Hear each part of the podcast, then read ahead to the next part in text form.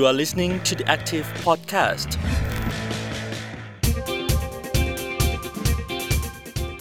สวัสดีครับ ต้อนรับคุณผู้ฟังเข้าสู่รายการ The Active Podcast นะครับ ในช่วงของรายการขัดแย้งไม่รุนแรงที่เราร่วมกับสถาบันศิษย์มหาวิทยาลัยมหิดลนะครับ วันนี้อยู่กับผมยอดธีวัฒน์นะครับ และคุณโมรัฐวิทย์ด้วยนะครับ สวัสดีคุณโมครับ ครับ สวัสดีครับครับท่านฟังในประเด็นสำคัญวันนี้ที่เราต้องมาคุยกันนะครับ โดยเฉพาะอย่างยิ่งเรื่องของกระบวนการพูดคุยสันติภาพนะครับ ใช่ครับผม แล้วก็เนื่องจากในช่วงต้นปีที่ผ่านมาแล้วก็จนช่วงอ่าเดือนปลายเดือนมีนาคมนะครับ แล้วก็ต้นเดือนเมษายนก็มีอ่าการพูดคุยกันระหว่างทางอ่าคณะพูดคุยของฝั่งไทยนะครับ กับทางกลุ่ม BRN นะครับครับแล้วก็มี ผลความคืบหน้าอยู่พอสมควร แต่ก็ส่วนหนึ่งเราก็อยากจะชวนท่านผู้ฟังมา ร่วมรับรู้ร่วมทำความเข้าใจว่า เออ มันกระบวนการที่ผ่านมามันเป็นยังไงบ้างก่อน ก่อนที่จะมาเออเข้าใจถึงสถานการณ์ในปัจจุบันนะครับ ว่ามันมีออความคืบหน้าในในข้อตกลงใน แนวทางที่จะพูดคุยกันระหว่างทั้งสองฝ่ายอย่างไรบ้าง ครับ แล้วก็ต้องบอกว่าผลจากกระบวนการของคณะพูดคุยชุดนี้เนี่ยได้รับการจับตาจากสังคมเลยนะครับ ว่าเป็นความคืบหน้าที่เป็นรูปธรรม แล้วดูเนี่ยจะมีความหวังมากขึ้นในการสร้างสันติภาพหรือสันติสุข ในพื้นที่ของทั้งสองประเทศ ซึ่งเดี๋ยววันนี้ทางตัวแทนที่จะมาเป็นผู้พูดคุย ก็จะเป็นหัวหน้าคณะ พูดคุยเพื่อสันติสุขจังหวัดชายแดนใต้นะครับ เรียนเชิญพลเอกวันลบรักษณะนะครับ วันนี้ให้เกียรติมาพูดคุยกับเรา สวัสดีครับพลเอกวันลบครับ สวัสดีครับ ก็สวัสดีคุณยอดใช่ไหมครับทีวัฒน์นะครับ แล้วก็คุณรัฐวิทย์แล้วก็ผู้รับชมรายการ Active Podcast ทุกท่านนะครับพลเอกวันลบครับ ถ้าถามความพึงพอใจ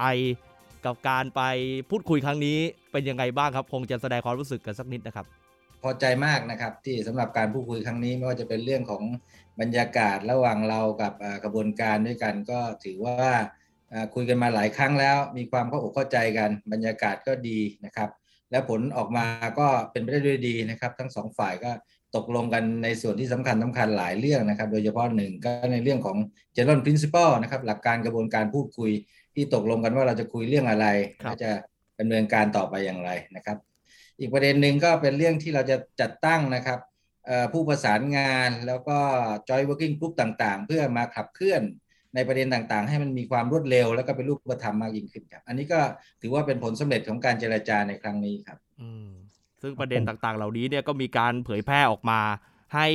ประชาชนได้รับรู้ตั้งแต่มีกระบวนการพูดคุยกันเสร็จเลย ครั้งนี้ถือว่าไวมากเลยนะครับ เห็นมีการไลฟ์ออกมาทางออนไลน์ประชาชนเนี่ยเห็นกันแบบทันท่วงทีเลยพลเอกวันลบอันนี้เป็นความเปลี่ยนแปลงในยุคนี้เลยไหมฮะ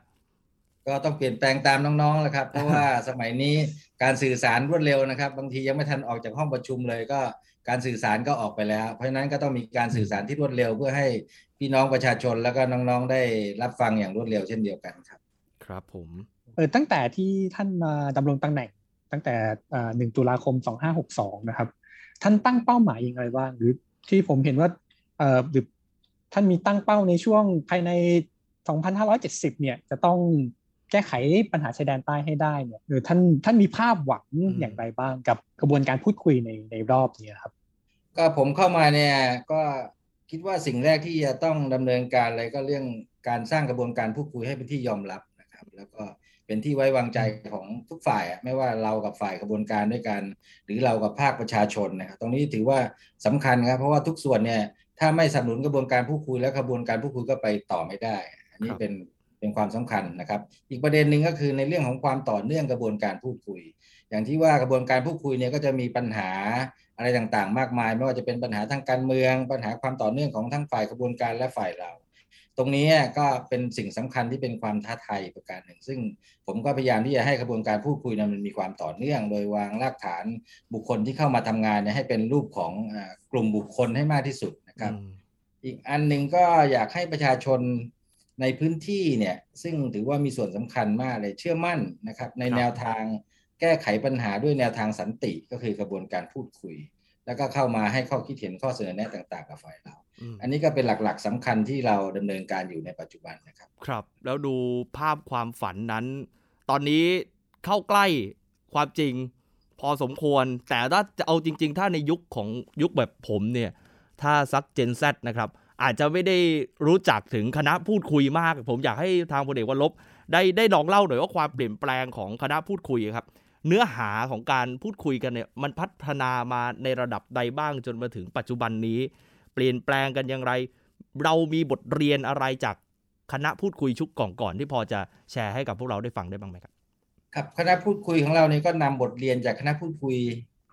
ก่อนๆนะครับ ก็มาเขาเรียกว่ามาศึกษามาต่อยอด เพื่อพัฒนากระบวนการพูดคุยเนี่ยให้มันเป็นระบบ แล้วก็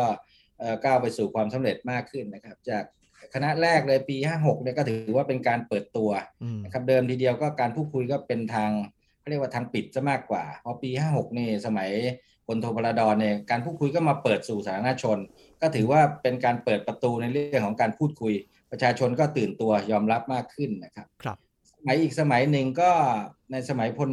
พลเอกอักษรานะครับปี 58 ถึงปี 61 อันนี้ก็จะเปิดให้เข้าสู่เขาเรียกว่าอะไรประชาชนในพื้นที่รวมทั้งประชาคมระหว่างประเทศภายนอกเนี่ยได้เข้ามา และปีนี้ก็ถือว่าเป็นวาระแห่งชาติ นะครับ ประกาศให้ทุกคนได้รับทราบว่าการพูดคุยมันเป็นวาระแห่งชาตินะครับสมัยพลเอกอุดมชัยต่อมาก็เริ่มติดต่อกับ BRN เพราะถือว่า BRN เนี่ยเป็นกลุ่มหลักหรือว่าเป็นกลุ่มที่มีอิทธิพลต่อการใช้ความรุนแรงเราก็พยายามดึง BRN เข้ามาพูดคุย รวมทั้งการติดต่อกับประชาคมระหว่างประเทศด้วย สมัยผมก็ดำเนินการอย่างต่อเนื่องนะครับก็ปัจจุบันก็คุยกับฝ่าย BRN สร้างความไม่เนื้อเชื่อใจระหว่างกัน แล้วก็รวมทั้งก็หาแรงสนับสนุนทั้งจากประชาชนในพื้นที่ ภาควิชาการภาคประชาชนรวมทั้งประชาคมระหว่างประเทศก็ให้มาช่วยกันสนับสนุนกระบวนการพูดคุยให้ต่อเนื่องต่อไปครับ ครับ ถ้าพลเอกวันลบประเมินคณะพูดคุยของชุดท่านเองเนี่ย มองเห็นความแตกต่างอะไรครับ หรือว่ากระบวนการที่ชัดมากในชุดนี้เนี่ยมันคือเรื่องอะไรครับ ก็ผมคิดว่าหนึ่งเนี่ยเราก็พูดคุยกับ BRN เนี่ยซึ่งคิดว่าเขาเป็นเขาเรียกว่าเป็นผู้ที่สามารถที่จะใช้ความรุนแรงในพื้นที่ได้ ตรงนี้เราสามารถนำเข้ามาได้เนี่ย แล้วก็เริ่มไปสู่กระบวนการที่จะพูดคุยในเรื่องยุติความรุนแรง อย่างเช่นในเดือนรอมฎอนอย่างนี้นะครับ ถ้ามันเป็นไปได้เนี่ยก็จะถือเป็นความเปลี่ยนแปลงที่ค่อนข้างที่จะสำคัญ และมีนัยยะสำคัญที่เราจะก้าวไปสู่การยุติความรุนแรงอย่างถาวรต่อไปนะครับประเด็นที่ 2 เรากับ BN เนี่ยปัจจุบันก็ถือว่ามีความไว้เนื้อเชื่อใจกันระดับหนึ่ง เราสามารถคุยเรื่อง general principle ที่เราเพิ่งตกลงกันมาเนี่ยนะครับ แล้วก็มีข้อตกลงกันได้ ซึ่งผมคิดว่าตรงนี้ก็จะเป็นเรื่องหมุดหมายสำคัญ หรือเป็นแผนที่นำทางสำคัญที่จะคุยในประเด็นในรายละเอียด แล้วก็ผลักดันให้เป็นรูปธรรมต่อไปครับ แล้วก็ความเขาเรียกว่าเขาเรียกความเป็นเอกภาพนะครับ ของในส่วนราชการด้วยกันเองนะครับอย่างคณะผู้คุยเนี่ยประกอบด้วยหลายส่วนราชการก่อนไปเนี่ยเราก็มีการปรึกษาหารือกันนะครับ หาแนวความคิดร่วมกัน และเมื่อไปตกลงกับฝ่ายกระบวนการแล้วเนี่ย องค์เขาเรียกว่าส่วนราชการทุกส่วนก็มาร่วมกันปฏิบัตินะครับ เพราะฉะนั้นมันก็จะเกิดเป็นผลเป็นรูปธรรมว่าเอ้ยนำผลจากการโต้พูดคุยเนี่ยมาสู่การปฏิบัติที่เป็นรูปธรรมได้นะครับ ครับ เมื่อสักครู่พลเอกบุรพูดคำว่าความไว้เนื้อเชื่อใจ โอ้อันนี้คำนี้เนี่ยเป็นคำสำคัญมากๆเลยนะฮะของกระบวนการพูดคุยที่ต้องเกิดขึ้น แล้วดูจะมีสิ่งนี้เพิ่มขึ้นในกระบวนการของการพูดคุยมาเสมอเลยใช่ไหมครับ ใช่ครับก็เราพูดคุยกับ BN มาเป็นทางการก็สี่ครั้งนะครับครั้งแรก ๆ นี้ก็เรียกแทบว่าต่างคนก็ต่างรักษาท่าทีนะครับ พูดคุยอะไรก็ไม่สามารถที่จะตกลงกันได้อย่างง่ายดายนะครับ แต่ว่าปัจจุบันเนี่ยเราก็มีความเข้าใจกันมากขึ้นนะครับ แล้วก็ต่างฝ่ายต่างเชื่อมั่นว่าทุกฝ่ายเนี่ยพอเขาเรียกว่าบนโต๊ะพูดคุยตกลงอะไรกันไว้เนี่ย ทั้งสองฝ่ายก็ จะต้องไปปฏิบัติให้เห็นเป็นรูปธรรมตรงนี้เราก็สร้างมาอย่างต่อเนื่อง จนปัจจุบันก็เริ่มมีความไว้วางใจกันมาก ซึ่งตรงนี้จะถือว่าเป็นสิ่งที่สำคัญมากในการที่จะพูดคุยในรายละเอียดในเรื่องต่างๆ ต่อไปครับ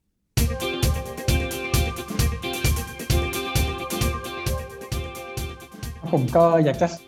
ทราบในเชิงรายละเอียดเพิ่มเติมนะครับว่าไอ้สาม general principle สามเรื่องนะครับ เรื่องการลดความรุนแรง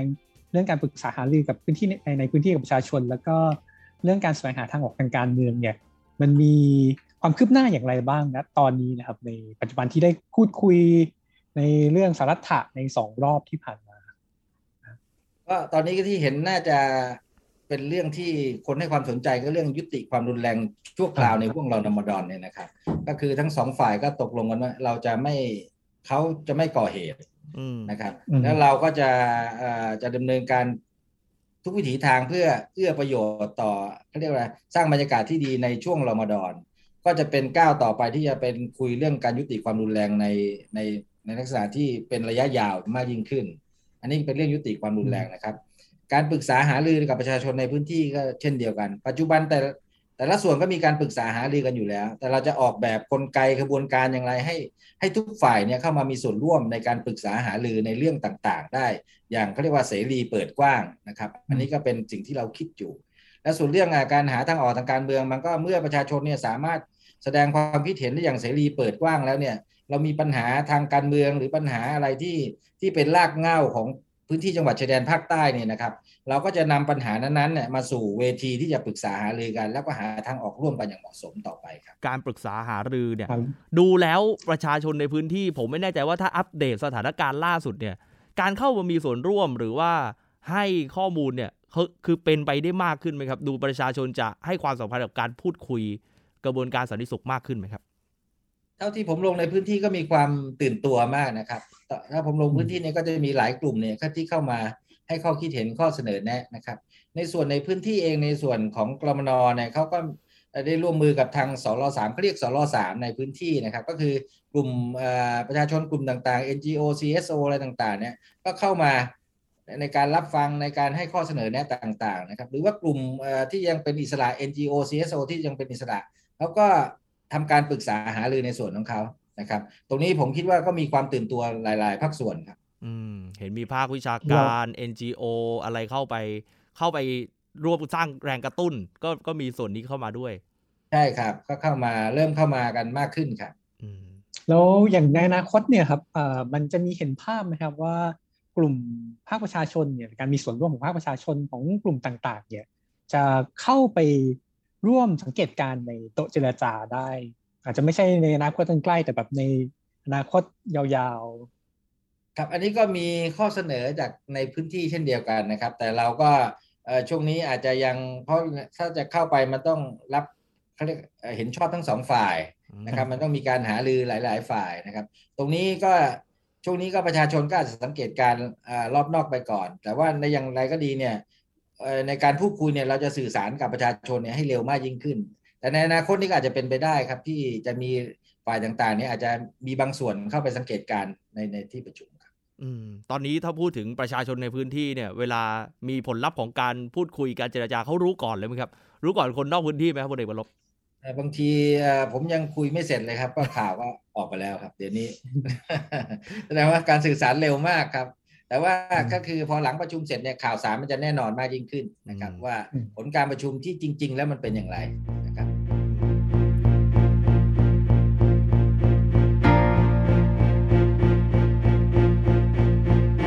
คือพอได้ยินคาว่าแสวงหาทางออกทางการเมืองเนี่ยคนทั่วไปก็ก็ก็งงนิดนึงการแสวงหาทางออกทางการเมืองหมายถึงอะไร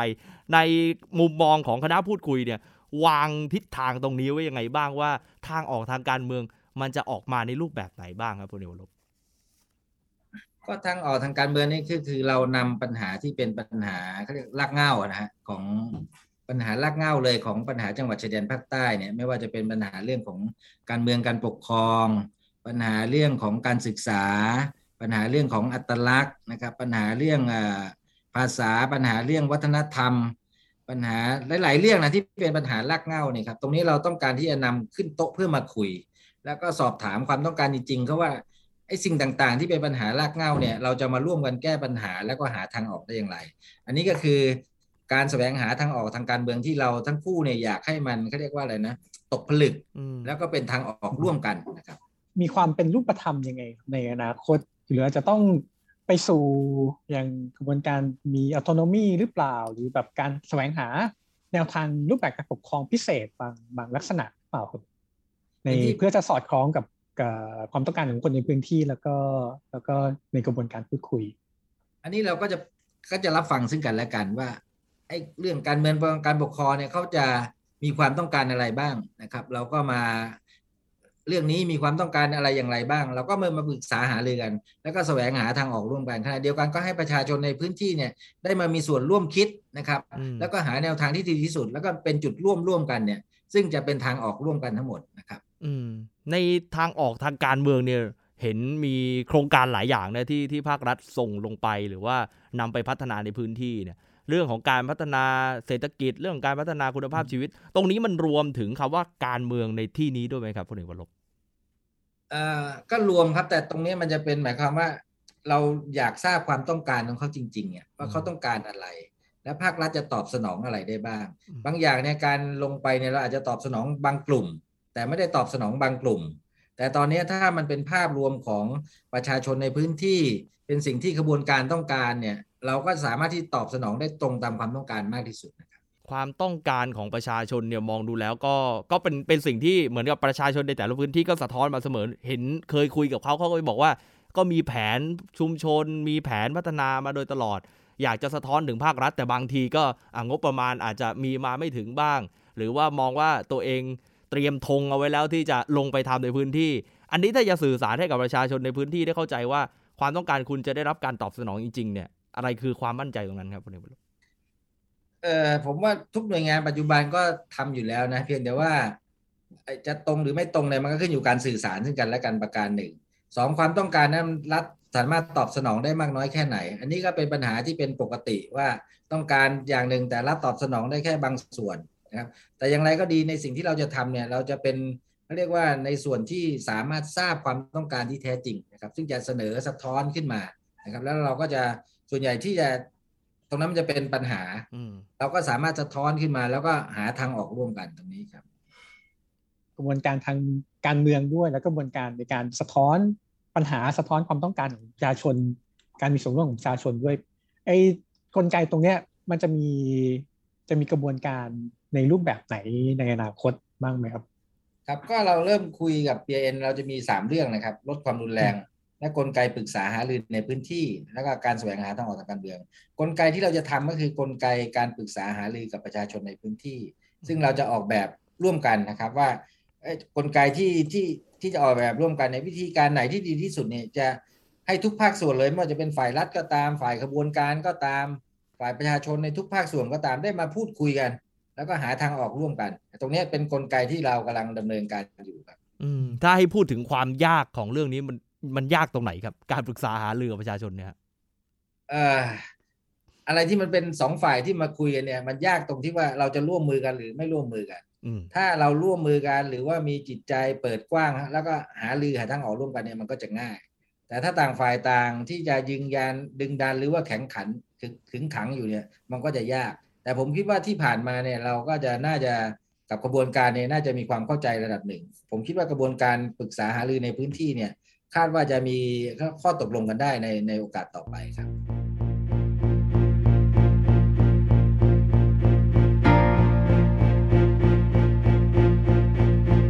เรื่องของการลงนามใน general principle ดูแล้วเป็น คือพอใช้คาว่าผู้เชี่ยวชาญของแต่ละฝ่ายเป็นผู้ลงนามเป็นพยานตรงนั้นเนี่ย อันนี้มีในยะสำคัญอะไรไหมครับ หรือว่าทิศทางต่อจากที่ของคณะพูดคุยเนี่ยเห็นชอบในเรื่องนี้มากแค่ไหนครับ คือข้อตกลงต่างๆ เนี่ยนะครับ มันก็เป็นข้อตกลงที่เห็นด้วยของทั้งสองฝ่าย แล้วก็ความเชื่อมั่นเนี่ยมันก็เกิดจากทั้งสองฝ่ายนะครับ ที่จะเชื่อมั่นซึ่งกันและกัน การลงนามนี่ก็เป็นแค่ส่วนหนึ่งว่า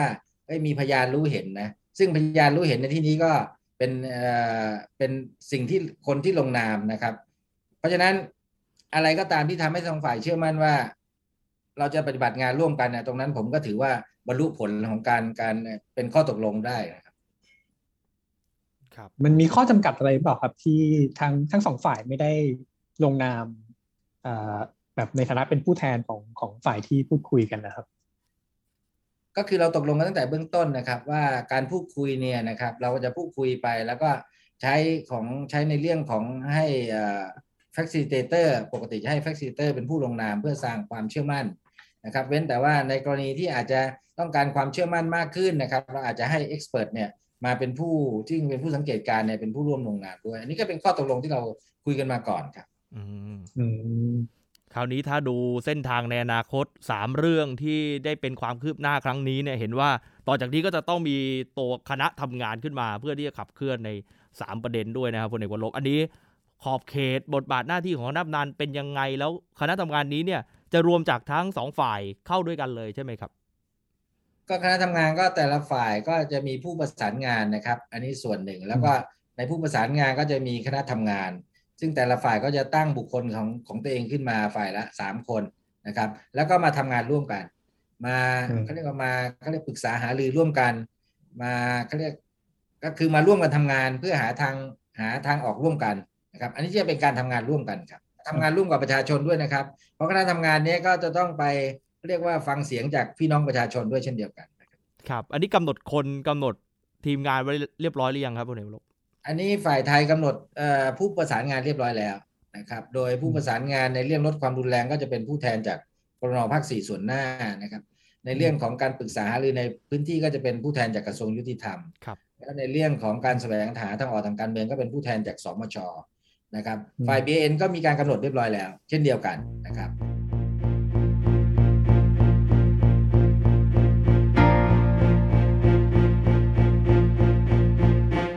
าวนี้อาจจะเป็นในอนาคตแล้วครับ ถ้าดูแล้วมีความคืบหน้าถึงขั้นนี้ ในกระบวนการพูดคุยสันติสุขสันติภาพนี้ ในอนาคตจะเกิดขึ้นในรูปแบบใดครับ ก็เราก็คงดำเนินการต่อเนื่องใน 3 ประเด็นที่เราคุยกันไว้เนี่ยนะครับ ก็อย่างที่เรียนว่าในเรื่องลดความรุนแรงเนี่ยก็จะเป็นเป้าหมายแรกของเรา เพราะว่าจากการที่เราลงไปคุยกันในพื้นที่เนี่ยถ้า มันยุติความรุนแรงได้เนี่ยประชาชนก็จะกลับมาใช้ชีวิตอย่างปกติสุข แล้วก็มีความสะดวกสบายใจที่จะเขาเรียกว่าปรึกษาหารือในเรื่องต่าง ๆ เพราะฉะนั้นในอนาคตเนี่ยเราก็จะมุ่งเป้าไปที่เรื่องของการลดความรุนแรงนะครับ โดยเฉพาะหลังจากที่เรามาดอนถ้าประสบความสำเร็จแล้วเนี่ยเรื่องการพูดคุยเรื่องลดความรุนแรงผมคิดว่ามีความเป็นไปได้สูง ที่ทั้งสองฝ่ายจะมีข้อตกลงร่วมกันนะครับ แล้วหลังจากนั้นก็คือ การมาออกแบบกลไกปรึกษาหารือในพื้นที่ ซึ่งเราอาจจะทำคู่ขนานนะครับ เราไม่ใช่เป็นหนึ่งสองสามนะครับ อาจจะทำคู่ขนานว่าเอ้ยตั้งตั้งออกแบบกลไกปรึกษาหรือในพื้นที่ร่วมกัน เพื่อเตรียมการนะครับ ที่จะระดมความเห็นข้อคิดเห็นข้อเสนอแนะจากพี่น้องประชาชนภาคส่วนต่างๆเนี่ยมานะครับ เพื่อหาทางออกทางการเมืองที่เป็นประเด็นสุดท้ายเลย ซึ่งต้องใช้เวลา แล้วเพราะเราต้องใช้คำว่า เราไม่ได้ Joint Work Group นะครับ ทางการเมืองเนี่ยเราใช้คำว่า Joint Study Group Study Group เพราะว่ามันเป็นเรื่องที่ยากๆทุกเรื่องนะฮะไม่ว่าจะเป็นเรื่องการเมืองการปกครองมันก็ยากนะครับ เรื่องอัตลักษณ์เอ่อวัฒนธรรมต่างๆ มันต้องใช้ความรู้ความเข้าใจในการที่จะมาหาทางออก อันนี้ก็เป็นแนวทางที่เราวางต่อไปในอนาคตครับ แต่ขณะเดียวกันในเรื่องสร้างความเชื่อมั่นต่อกันเนี่ยอืมเราก็ต้องดำเนินการตลอดนะครับ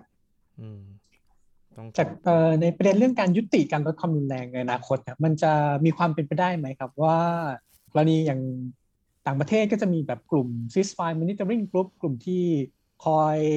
อกำกับคอยช่วยดูควบคุมกระบวนการในการหยุดยิง หรือกระบวนการในการลดความรุนแรงของของของฝ่ายที่อยู่ในความขัดแย้งนะครับครับ จะมีการเข้ามามีส่วนร่วมของภาคประชาชน หรือองค์กรอื่น ๆ องค์กรระหว่างประเทศหรือองค์กรต่างๆ หรือเปล่า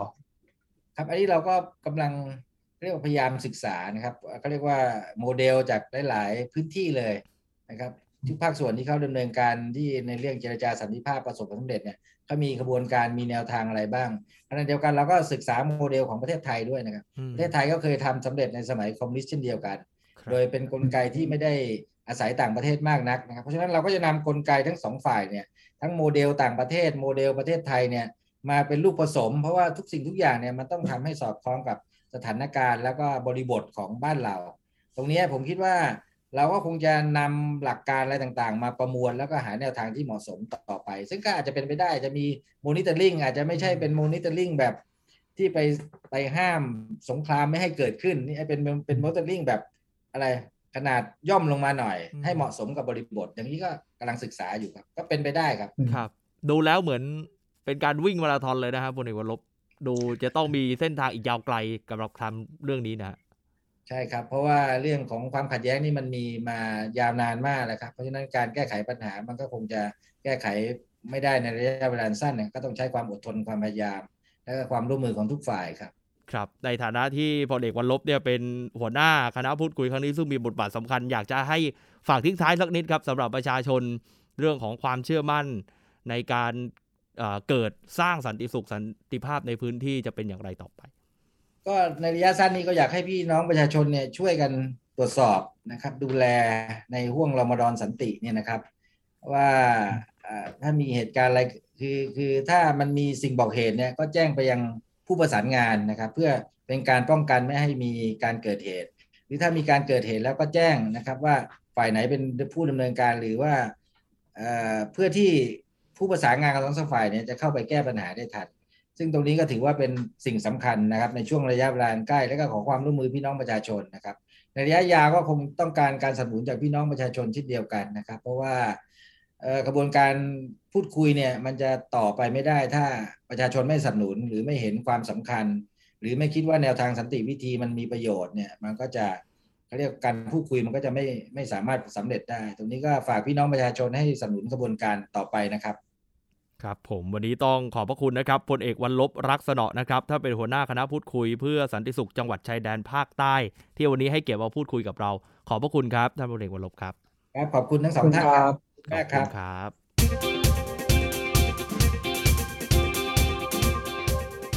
นี่นะครับก็คือทั้งหมดของการพูดคุยซึ่งเหมือนเป็นการ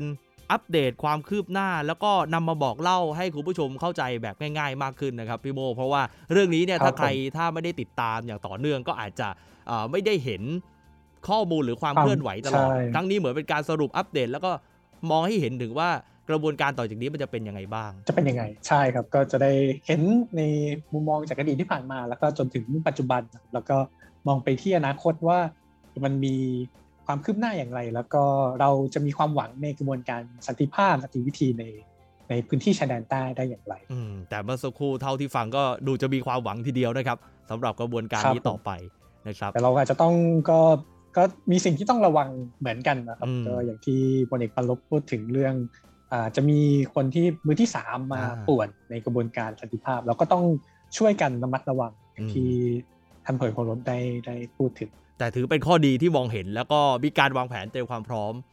เมื่อให้เกิดเหตุรุนแรงขึ้นในอนาคตนะครับคุณผู้ชมก็สามารถที่จะติดตามข้อมูลต่างๆ ตอนนี้มีทั้งเพจของหน่วยงานภาครัฐ หรือแม้แต่กระทั่งช่องทางของ The Active เอง ของสถาบันสิทธิ์มหาวิทยาลัยมหิดลก็ได้นำเสนอเรื่องนี้ต่อเนื่อง ก็สามารถติดตามกันต่อได้นะครับ นี่คือทั้งหมดของรายการ The Active Podcast วันนี้นะครับ คุณผู้ชมกลับมาพบกันใหม่ในครั้งหน้า วันนี้ผมยศธิวัฒน์และคุณโมรัฐวิทย์ลาคุณผู้ฟังไปเลยนะครับ สวัสดีครับ ครับ สวัสดีครับ You are listening to the Active Podcast